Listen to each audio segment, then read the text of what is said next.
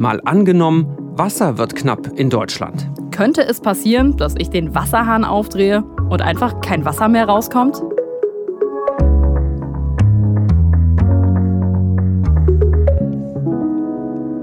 Mein Name ist Justus Kliss. Und ich bin Birte Sönnigsen. Wir arbeiten im Team des ARD Hauptstadtstudios in Berlin.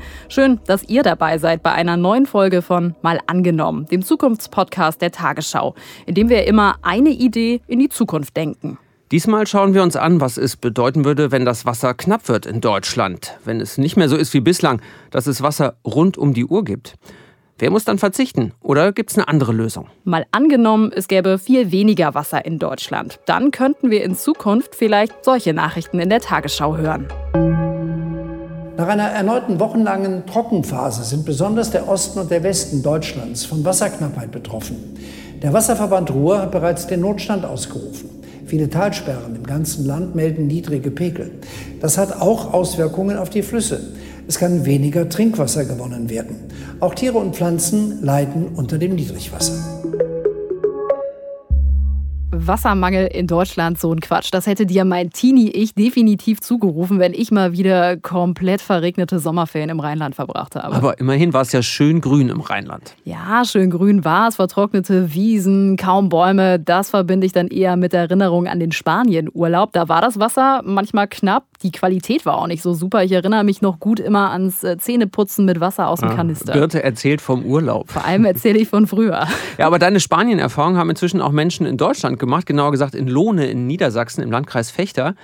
Da war es so heiß, da haben die einfach zu viel Wasser in die Gärten gesprengt und dann gab es dann Teile, äh, die haben kein Wasser mehr bekommen. also gar keins mehr? Nee, da kam nichts mehr aus dem Hahn, wie bei Fabio Meyer und das wochenlang. Ja, so gegen 18 Uhr kommt man dann nach Hause, dreht den Wasserhahn auf und auf einmal tröpfelt da nur noch so ein bisschen Wasser raus. Das hat natürlich dann auch bei mir jetzt nicht ganz so schlimm. Ich arbeite ja im Büro, aber mein Vater zum Beispiel, der ist Viehhändler, der kam dann abends nach Hause, direkt aus dem Schweinestall und dementsprechend riecht man dann auch. Und ja, wenn man da nicht duschen kann, das ist schon nicht schön. Wie haben Sie Ihr Leben dann anders organisiert? Also gerade was so das Duschen abends angeht oder vielleicht auch den Toilettengang angeht? ja, man hat sich dann ja mit dem Thema irgendwie arrangieren müssen und hat zugesehen, dass man halt nachts duscht oder wirklich früh morgens. Hat auch oft darauf verzichtet oder ist ins Schwimmbad gefahren, um da zu duschen. Wir haben nachts die Badewanne volllaufen lassen, um quasi einen Wasserspeicher zu haben für die Zeit, um die Toilette aufzuspülen, weil das geht halt in der Nachmittagszeit nicht. Eine Dusche kann man verschieben, aber ja, die Toilette muss ja zwischendurch auch mal benutzt werden. Und wenn da kein Wasser mehr aus der Spülung kommt, dann ist man im ersten Moment natürlich doch etwas perplex.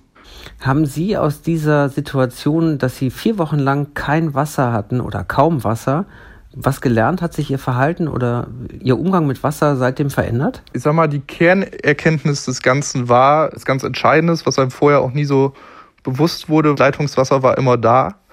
Aber man hat gemerkt, Leitungswasser ist ein Lebensmittel. Das war eine ganz spannende Erkenntnis, weil wir sprengen mit Leitungswasser unsere Gärten. Ja, wir lassen den Wasserhahn auch beim Zähneputzen laufen, duschen auch mal ein bisschen länger. Aber wenn man das mal mitgemacht hat, wenn man mal weiß, wie das ist, kein Wasser zu haben, dann merkt man erstmal, wenn man kein Wasser mehr hat, was das eigentlich bedeutet und dass das gar nicht selbstverständlich ist und geht danach natürlich auch ganz anders damit um. Also man sieht schon zu, dass man sparsamer umgeht und probiert seinen, seinen persönlichen Wasserverbrauch auch zu reduzieren. Ich finde das ja total menschlich, erst zu merken, wie wichtig für uns sowas Selbstverständliches wie Wasser ist, wenn es erstmal nicht mehr da ist. Ja, und das Problem übrigens bei Fabio war, dass er im Grunde genommen auf dem Berg wohnt und die anderen im Tal. Die haben da so einen leichten Höhenunterschied in Lohne und dann war eben sein Wasserdruck nicht so toll wie bei denen im Tal. Also Pech gehabt.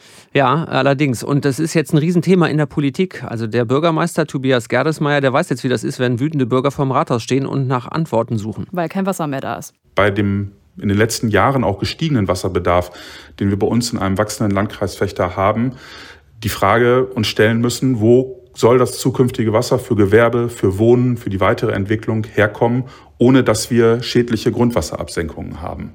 Und das ist ein Thema, was man, glaube vor fünf oder zehn Jahren bei neuen Gewerbeansiedlungen praktisch gar nicht auf dem Schirm hatte, was jetzt aber ganz aktuell ist und was auch bei zukünftigen Ansiedlungen eine ganz wichtige Frage sein wird. Letztlich ist es eine Erschließungsfrage, genau wie die Frage, ob eine Straße da ist, die den neuen Betrieb äh, erschließt. Es stellt sich auch die Frage, ist genug Wasser da, um diesen Betrieb zu erschließen? Haben Sie schon eine Antwort auf diese Frage, wo das Wasser in Zukunft herkommt? Weil in unserem Szenario gehen wir ja von Wasserknappheit aus. Wir müssen intelligenter mit Wasser umgehen. Wir müssen gucken, ob man für gewisse Prozesse Wasser auch wieder aufbereiten kann. Es muss nicht immer Trinkwasserqualität haben, auch im gewerblichen, industriellen Bereich nicht. Da geht es dann um Systeme, wie Wasser wieder aufbereitet werden kann, wie Wasser äh, möglicherweise, auch wenn es denn gebraucht worden ist, hier vor Ort wieder versickert werden kann, dass es hier vor Ort möglichst dem Grundwasser wieder zugeführt werden kann.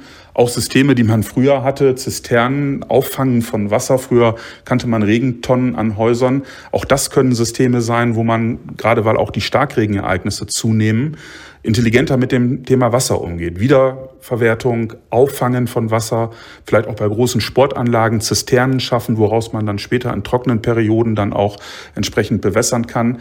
Da ist, glaube ich, viel Kreativität gefragt. Da kann man möglicherweise auch von anderen Ländern auf der Welt lernen, die dieses Problem seit vielen Jahren oder Jahrzehnten haben. Es ist nicht mehr so selbstverständlich, dass Wasser rund um die Uhr zur Verfügung steht. Also in Lohne haben Sie ja erfahren, wie sich Wasserknappheit anfühlt und in unserem Gedankenexperiment droht uns das ja allen. Du hast dir mal angeschaut, wie wahrscheinlich das ist, Birte. Ja, dafür habe ich erstmal ein Grundlagenseminar Wetter bei Meteorologe Sven Plöger belegt. So hat sich zumindest angefühlt. Aber es war ein ziemlich gutes Seminar. Ich habe viel gelernt. Schon mal ein kleiner Spoiler, dass das Wasser bei uns knapp wird nicht so unwahrscheinlich. Denn irgendwie hängt ja wie immer alles zusammen. Am Ende ist es der Klimawandel, der dafür sorgt, dass wir weniger Wasser haben werden, weil sich unser Wetter ändert. Aber wir wissen ja, Klima und Wetter sind unterschiedliche Dinge. Absolut, aber sie hängen natürlich zusammen. Und wie, das erklärt Sven Plöger. Das sind Szenarien, die auch wesentlich damit zusammenhängen, dass unsere Hochs und Tiefs gebremst werden. Und das hat mit Klimaveränderung zu tun. Ganz einfache Erklärung, warum es Wetter gibt. Am Äquator ist es heiß, am Pol ist es kalt. Je größer der Unterschied der Temperatur, desto größer die Ausgleichsbewegung. Und diese Ausgleichsbewegung wird natürlich gemacht durch Wind. Und da gibt es in der Höhe auf 10 Kilometer den sogenannten Strahlstrom oder den Jetstream. Und der geht so in Wellen um den Planeten rum und schleift, wenn man so will, unten die Hochs und Tiefs mit. Also letztendlich wird oben bestimmt, was unten passiert. Und ähm, genau dieser Prozess wird jetzt verlangsamt aus einem einfachen Grund. Das arktische Eis zieht sich dramatisch schnell zurück durch die Klimaerwärmung. Wenn das Eis verschwindet, also die weiße kalte Fläche, dann bleibt viel mehr Energie der Sonne dort oben im polaren Bereich stecken. Das Ergebnis übermäßiger Erwärmung, Abnahme des Temperaturunterschiedes Äquator-Pol, damit ein im Mittel schwächerer Jetstream und damit im Mittel langsamere Hochs und Tiefs. Also die Hochs und Tiefs, die sind ganz schön träge geworden, die bewegen sich einfach zu langsam. Ja, und welche Auswirkungen das haben kann, das haben wir in den letzten drei Jahren erlebt. Die waren alle viel zu trocken. Deshalb habe ich Sven Plöger gefragt, ob wir uns darauf in Zukunft häufiger einstellen müssen. Ich würde hier ein definitives Ja sagen. Und das ist ein Vorgeschmack. Und es gibt auch Berechnungen, die andeuten, wo es hingeht. Der September 2020 war der wärmste September, der jemals auf diesem Planeten gemessen wurde. Und ein solcher Rekord jagt im Moment den nächsten, was zeigt, die Temperaturen steigen drastisch. Der September lag jetzt 1,3 Grad oberhalb dessen, was wir eigentlich nach dem langjährigen Mittel erwarten dürften. Und wir haben ja nun mal das Klimaziel 1,5 Grad ausgegeben. Wenn wir jetzt 1,3 drüber sind, dann sind wir nicht mehr so weit weg. Und bei Berechnungen von 1,5 Grad über das Thema Dürre in Mitteleuropa kann man tatsächlich sehen, dass dreijährige Dürren etwas Normales werden. Das heißt, dieser Vorgeschmack ist sehr nah an uns dran und man kann das hochrechnen. Wenn wir tatsächlich keinen Klimaschutz betreiben und bis Ende des Jahrhunderts eine Erwärmung von etwa drei, vier Grad dann zu erwarten sind, dann gibt es Berechnungen, die 10 bis 15-jährige Dürren in unserer Region normal machen. Und wenn wir uns vorstellen, was diese Dürre bereits in unseren Köpfen tut, wie sie die Diskussion anfacht, wie sie den Klimawandel haptisch macht, dann möchte ich diese 10 bis 15 Jahre eigentlich gar nicht kennenlernen. Also wir stehen so ein bisschen vor so einer Wand und fahren immer noch mit hoher Geschwindigkeit drauf zu. Äh, Bremse treten wäre da immer so mein Tipp. Ich habe gelernt, Trockenheit, das ist durchaus wahrscheinlicher, dass das auf uns zukommen kann. Damit verbunden sind auch möglicherweise zunehmende Extremwetterereignisse, wie beispielsweise der Starkregen. Das ist nicht unwahrscheinlich.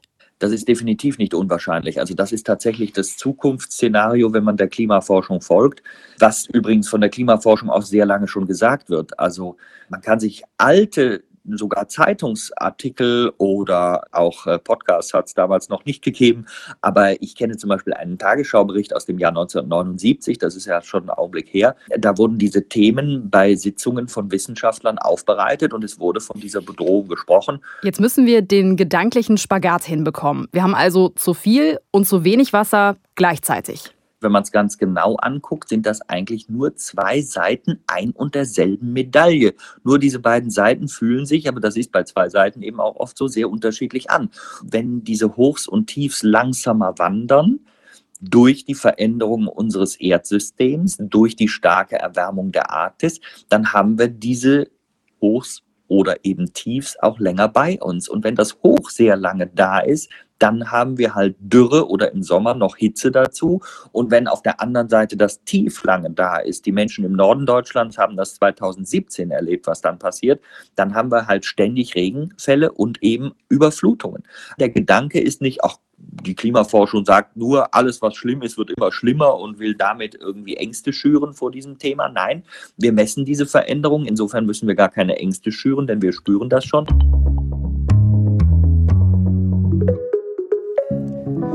Also Wasser kommt zwar überall in Deutschland aus dem Hahn, aber Leitungswasser ist ja nicht gleich Leitungswasser. Aber es ist überall extrem gut. Es gibt nämlich nur wenig Länder auf der Welt, in denen die Trinkwasserqualität so gut ist wie hier in Deutschland. Aber du hast es gesagt, Wasser ist eben unterschiedlich. Das merken wir zum Beispiel, weil Leitungswasser in Köln ganz anders schmeckt als in Garmisch. Es kommt immer darauf an, wo das Wasser herkommt. Manchmal ist es dann zum Beispiel kalkhaltiger. Ja, das merke ich immer an meiner Spüle, wenn ich lange nicht durchgewischt habe. Aber es hat ja auch was damit zu tun, wo das das Wasser herkommt. Zwei Drittel des Trinkwassers in Deutschland kommen aus dem Grundwasser und der Rest kommt zum Beispiel aus Seen. Der größte Trinkwasserspeicher in Deutschland ist übrigens der Bodensee. Und das Wasser kommt aber auch aus Flüssen und äh, wird aus sogenanntem Uferfiltrat gewonnen. Also das sind Brunnen, die nah an den Flüssen liegen. Und das Wasser kommt auch aus Talsperren und mit denen hast du dich ein bisschen genauer beschäftigt. Ja, Talsperren, die haben verschiedene Aufgaben. Sie sind Trinkwasserspeicher, hast du gerade gesagt, aber sie waren vor allem lange Hochwasserschutz. So eine Art Puffer, wenn plötzlich zu viel Wasser da ist ist. Wenn wir aber weniger Wasser in Deutschland haben werden, dann müssen wir auch Talsperren anders nutzen, sagt der Hydrologe Professor Dietrich Borchardt vom Helmholtz-Zentrum für Umweltforschung in Magdeburg. Talsperren müssen sehr viel prognostischer betrieben werden. Das heißt, wir haben Steuerungssysteme, die sehr viel mehr in die Zukunft gucken. Und wir haben Techniken, um Monate in die Zukunft zu gucken die uns sagen, wann regnet es wo, zu welchen Zeiten und wie viel Wasser steht uns tatsächlich zur Verfügung. Wir haben außerdem vorgesorgt, wir bewirtschaften nicht nur mal eine Talsperre als einzelne, sondern wenn wir uns anschauen, dass wir im Erzgebirge, im Harz, im Sauerland es mit einer Vielzahl von Talsperren zu tun haben, die sind alle untereinander verbunden, sodass man Ausgleich finden kann. Und wir haben sensible Verbraucher, die frühzeitig darüber informiert werden und sich darauf einstellen können, dass Wasser vielleicht nicht mehr in den gewohnten Mengen über das ganze Jahr zur Verfügung steht, wie sie es heute gewohnt waren. Ist das was, was funktioniert, weil wir in unserem Zukunftsgedankenexperiment auch bessere meteorologische Voraussagen haben, um genau das machen zu können? Ist das eine Voraussetzung? Ja, wir haben bessere Messsysteme. Wir nutzen die meteorologischen Messsysteme sehr viel besser in der Wasserwirtschaft, als wir das heute tun. Wir nutzen die moderne Satellitentechnik, um bessere Vorhersagen darüber zu haben, mit welchen Regenmengen wir es zu tun haben, mit welcher Bodenfeuchte wir es zu tun haben. Und wir haben Computermodelle, die quasi in Echtzeit unser wasserwirtschaftliches System quantitativ analysieren. Und wir haben Modelle, die verlässlich Prognosen darüber geben, mit welchen Abflüssen, aber auch mit welcher Wasserqualität haben wir es denn in vier Wochen zu tun oder in mehreren Monaten zu tun. Das ist die Voraussetzung, die wir brauchen. Es ist ja durchaus unterschiedlich verteilt in Deutschland. Sowohl das Problem könnte ja in Zukunft den einen oder anderen Raum härter treffen als den anderen. Es wird ein Unterschied vielleicht auch sein zwischen Land und Stadt. Für wen ist es das größere Problem? Probleme haben alle. Ich würde das Problem in ähnlichen Größenordnungen sehen. Sie sind nur anders gelagert. Also wir haben es im ländlichen Raum sicherlich mit dem Thema Landwirtschaft ganz besonders zu tun. Wir haben es auch mit dem Thema Ökosysteme, Naturschutz, Nationalparks, Naturhaushalt zu tun, die hier zu lösen sind. In der Stadt selber ist es vielmehr eine Frage der Lebensumwelt. Also ist es kühl genug? Überlebt das Stadtgrün in den Städten? Haben wir es mit lokalen Überflutungen zu tun, wenn wir Starkregen haben. Ich würde sagen gleich groß, aber sie sind sehr unterschiedlich gelagert und deswegen müssen diese Problemkonstellationen in den Blick genommen werden und dann auch mit zugeschnittenen Lösungen adressiert werden. Das ist die Herausforderung der Zukunft. In unserem Szenario, wie gesagt, ist das Wasser ja schon knapp geworden. Wie würde sich Ihr Verhalten, wie würde sich mein Verhalten konkret dann verändern müssen aus Ihrer Sicht? Unser Verhalten muss sich ändern in Richtung einer höheren Wassersensibilität. Und zwar in zwei Richtungen. Das eine ist, ich kann als Verbraucher sehr viel tun mit dem Wasser, das mir als Trinkwasser zur Verfügung gestellt wird, verantwortlicher umzugehen. Da reicht es jetzt nicht nur beim Zähneputzen den Wasserhahn zuzudrehen. Nein, das reicht nicht. Und ich denke, den größten Einfluss, auch die größte Macht, die ein Verbraucher ausüben kann, ist über seinen Konsum. Zu diesem Szenario gehört ein Labeling, das mir einfach sagt, mit welchem Wasserfußabdruck ist denn dieses Produkt erstellt? Von mir aus in einem Ampelsystem sodass jeder Verbraucher wirklich entscheiden kann durch seine tägliche Kaufentscheidung und in allen Bereichen, alle Produkte, die wir konsumieren, sie sind also, alle. Also der Apfel, den ich kaufe, die Butter, aber vielleicht auch der Schreibtisch, an dem ich sitze. Ganz recht. Es geht definitiv mehr jenseits der Lebensmittel. Ich habe das Gefühl, die Zukunft, die wird echt komplizierter für uns. Jetzt auch noch eine Wasserampel vielleicht, dabei sollen wir auch schon auf unseren CO2-Fußabdruck achten, auf ein Tierwohl-Label, auf eine Lebensmittelampel. Ja, jetzt auch noch aufs Wasser. Aber vielleicht wäre das ja doch ganz interessant zu wissen, mit wie viel Wasser die Produkte produziert wurden, die man sich so in den Einkaufswagen lädt. Ja, denn zu wenig Wasser, das merken auch die, die dafür sorgen, dass die Lebensmittel in unseren Einkaufswagen landen. Denn es wird auch Folgen für die Landwirtschaft haben. Da stellt sich die Frage, was passiert denn in Zukunft auf und mit den Äckern? Justus, mit der Frage hast du dich genauer beschäftigt. Ja, wie die Landwirtschaft mit der Wasserknappheit umgehen muss, das habe ich Klaas Nendel vom Leibniz Zentrum für Agrarlandforschung schon gefragt. Und natürlich müssen die Landwirte Wasser sparen, hat er gesagt, aber es geht auch darum, andere Pflanzen als bisher anzubauen. Ja, sicherlich ist das eine Option. Die Ackerkulturen, mit denen wir jetzt hier arbeiten bei uns vor der Haustür, das sind sicherlich welche, die darauf optimiert sind, mit ordentlich Wasser umzugehen. Das heißt, wenn zu wenig Wasser durch die Saison zur Verfügung steht, dann gehen unsere Getreide zum Beispiel in die Notreife. Das heißt, sie versuchen möglichst früh ihre Körner reif zu bekommen und das geht dann auf den Ertrag.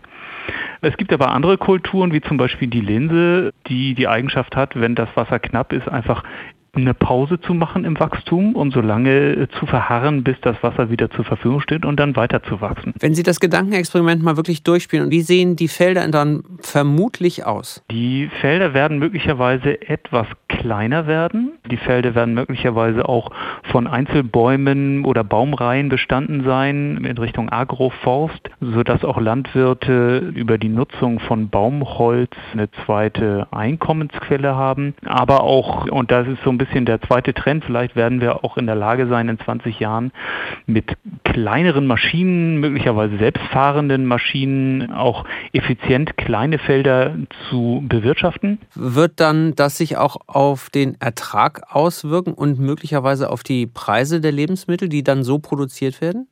Damit muss man rechnen. Wir sehen aber auch schon in den letzten zehn Jahren, dass die Erträge tatsächlich in der Praxis nicht mehr wirklich ansteigen oder der Durchschnitt immer mal wieder zurückgeworfen wird durch schlechte Jahre. Aber durch eine Umstellung in der Art und Weise, wie wir produzieren, wird sicherlich dahin gehen, dass wir mehr in Richtung Ertragsstabilität gucken also versuchen, den gleichen Ertrag jedes Jahr hinzubekommen, egal auf welche Art und Weise. Wir haben die höheren Temperaturen, mit denen unsere Ackerkulturen irgendwann nicht mehr zurechtkommen werden. Die Art und Weise, wie wir produzieren werden, wird wahrscheinlich zu etwas niedrigeren Erträgen führen. Ja, und das wird man dann auch in den Supermärkten in der Stadt merken. Und nicht nur, was wir in den Supermärkten finden, wird sich verändern. Auch die Städte werden in Zukunft anders aussehen. Ja, hoffentlich mit mehr Grünflächen und Bäumen. Vor allem mit mehr Wasser in der Stadt. Das klingt jetzt vielleicht erstmal komisch, wenn es doch grundsätzlich weniger Wasser gibt. Aber Ziel ist es, möglichst viel Wasser in der Stadt zu sammeln. In der Vergangenheit hat man eher versucht, das Wasser so schnell es irgendwie geht aus der Stadt zu bekommen. Miriam Seckelmann, die ist Umweltingenieurin an der RWTH in Aachen. Sie arbeitet gerade schon an dieser Stadt der Zukunft, zum Beispiel in Köln. Da gibt es eine Straße, die steht immer wieder unter Wasser. Und jetzt wird überlegt, was kann man da tun? Zum einen soll die Straße natürlich nicht ständig unter Wasser stehen. Auf der anderen Seite soll dieses Wasser aber in der Stadt gehalten werden. Da ist eine Idee zum Beispiel, dass man so ein kleines Amphitheater erstellt, das niedriger ist als die Straße, sodass das Wasser bei Regen dann nicht mehr einfach auf der Straße stehen bleibt und danach in die Kanalisation fließt, sondern dass das Wasser in dieses Amphitheater fließt und dann da langsam versickern kann. Das heißt, dass man das Wasser erst speichert, auffängt und dann verzögert versickern lässt, sodass das beispielsweise dem Grundwasser zur Verfügung steht. Genauso kann man sich aber auch einfach einen Brunnen vorstellen oder ähnliches, was vielleicht auch einfach schön aussieht, wenn es gefüllt ist mit Wasser. Und was dann da auch noch zur Kühlung sorgt, da das Wasser verdunsten kann oder sowas. Also da gibt es ziemlich viele verschiedene kreative Ideen. Aber grüner wird es auch, oder? Ja, es wird mehr Bäume geben, die spenden Schatten und helfen dabei, die Stadt auch runterzukühlen. Es wird sogar ganze Gebäude geben, die bepflanzt sind. Da guckst du dann nicht mehr auf so eine Betonfassade, sondern auf Pflanzen. Hecke statt Klinker, ja. Also, aber rausgucken kann ich da schon. ja, gute Frage. Ich glaube, vielleicht brauchst du da nicht nur einen guten Hausmeister, sondern auch einen guten Gebäudegärtner. Ja, angucken könnt ihr euch das übrigens äh, zum Beispiel in Düsseldorf. Da gibt es ein Gebäude, das ist schon komplett bepflanzt. Sieht auch ziemlich cool aus, finde ich. Mit Hainbuchen übrigens. Ähm, das ist der Köbogen, falls ihr das mal googeln wollt. Hainbuchen, du kennst Pflanzen. Jetzt werden die Städte aber ja nicht komplett neu gebaut und ständig irgendwo Hainbuchen an Fassaden gepflanzt. Deswegen sollen mehr Pflanzen auf Dächern wachsen, bei Gebäuden, die es schon gibt. Die müssen dann aber natürlich trotzdem gegossen werden. Also soll Regenwasser besser aufgefangen werden. Da ist die Idee, bei großen Gebäuden das Wasser am Ende der Regenrinnen aufzufangen Dafür müssten dann große Becken gebaut werden, so überdimensionierte Regentonnen. Und mit dem Wasser könnte man die Pflanzen dann gießen, ohne dass das nochmal extra aufbereitet werden muss. Also wie, wie eine Regentonne bei mir im Kleingarten, nur halt viel, viel größer. Aber ehrlich gesagt, so eine Regentonne am Haus, also schön ist was anderes. Ja, es muss ja dann vielleicht nicht diese hässliche grüne Plastiktonne sein, die du vielleicht jetzt vor Augen hast. Wichtig für die Stadt der Zukunft ist es aber, dass dieses Wasser vor Ort bleibt, ob in einer hässlichen Tonne oder ob sie sich noch eine schicke unterirdische Lösung vielleicht einfallen einfallen lassen. Insgesamt wird es aber weniger Beton, weniger Teer, einfach weniger sogenannte versiegelte Flächen in der Stadt geben müssen. Sonst hat das Wasser nämlich keine Chance in der Stadt zu versickern, hat mir die Umweltingenieurin Miriam Seckelmann erklärt. Wenn man ein Dach hat mit einer Regenrinne und äh, die Regenrinne endet jetzt irgendwie am Garagenvorplatz, der ist betoniert, dann fließt das Wasser da runter und dann im besten Fall auf die Straße, in die Kanalisation und ist dann weg. Das heißt, das Wasser können wir in der Stadt nicht nutzen, das wird auch in der Stadt nicht gespeichert. Wenn man jetzt beispielsweise aber seine Garagenzufahrt aus Rasen macht oder aus Kiessteinen, in denen das Wasser versickern kann, dann ist es nicht mehr versiegelt und das Wasser kann hier in der Stadt bleiben und genutzt werden und zum Beispiel das Grundwasser anreichern. Ja, wir haben jetzt echt viel gehört. Lass uns doch noch mal zusammenfassen, Birte. Was passiert im besten Fall? Im besten Fall wird auch in Zukunft, egal wann und wo ich den Wasserhahn in Deutschland aufdrehe, Trinkwasser in guter Qualität rauskommen. Denn das Wassermanagement hat sich verbessert. Die Talsperren sind untereinander vernetzt. Weil die Wetterprognosen präziser sind, können die Talsperrenbetreiber die Wasserversorgung viel besser steuern. Verbraucher gehen bewusster und sparsamer mit Wasser um. Eine Wasserampel hilft dabei, Produkte zu erkennen, die wassersparsam produziert wurden. Auch die Landwirtschaft hat sich auf Dürrephasen eingestellt und setzt wassersparende Systeme ein. Auf den Feldern werden jetzt Sorten angepflanzt, die weniger Wasser brauchen. Und die Städte werden viel grüner. Es gibt weniger Betonflächen, dafür mehr Pflanzen, Bäume und Parks. Neue Seen und Brunnen helfen dabei, die Städte zu kühlen und das Wasser in der Stadt zu speichern. Schöne neue Wasserwelt. Könnte natürlich auch ganz anders kommen. Wie läuft es denn im schlechtesten Fall, Justus?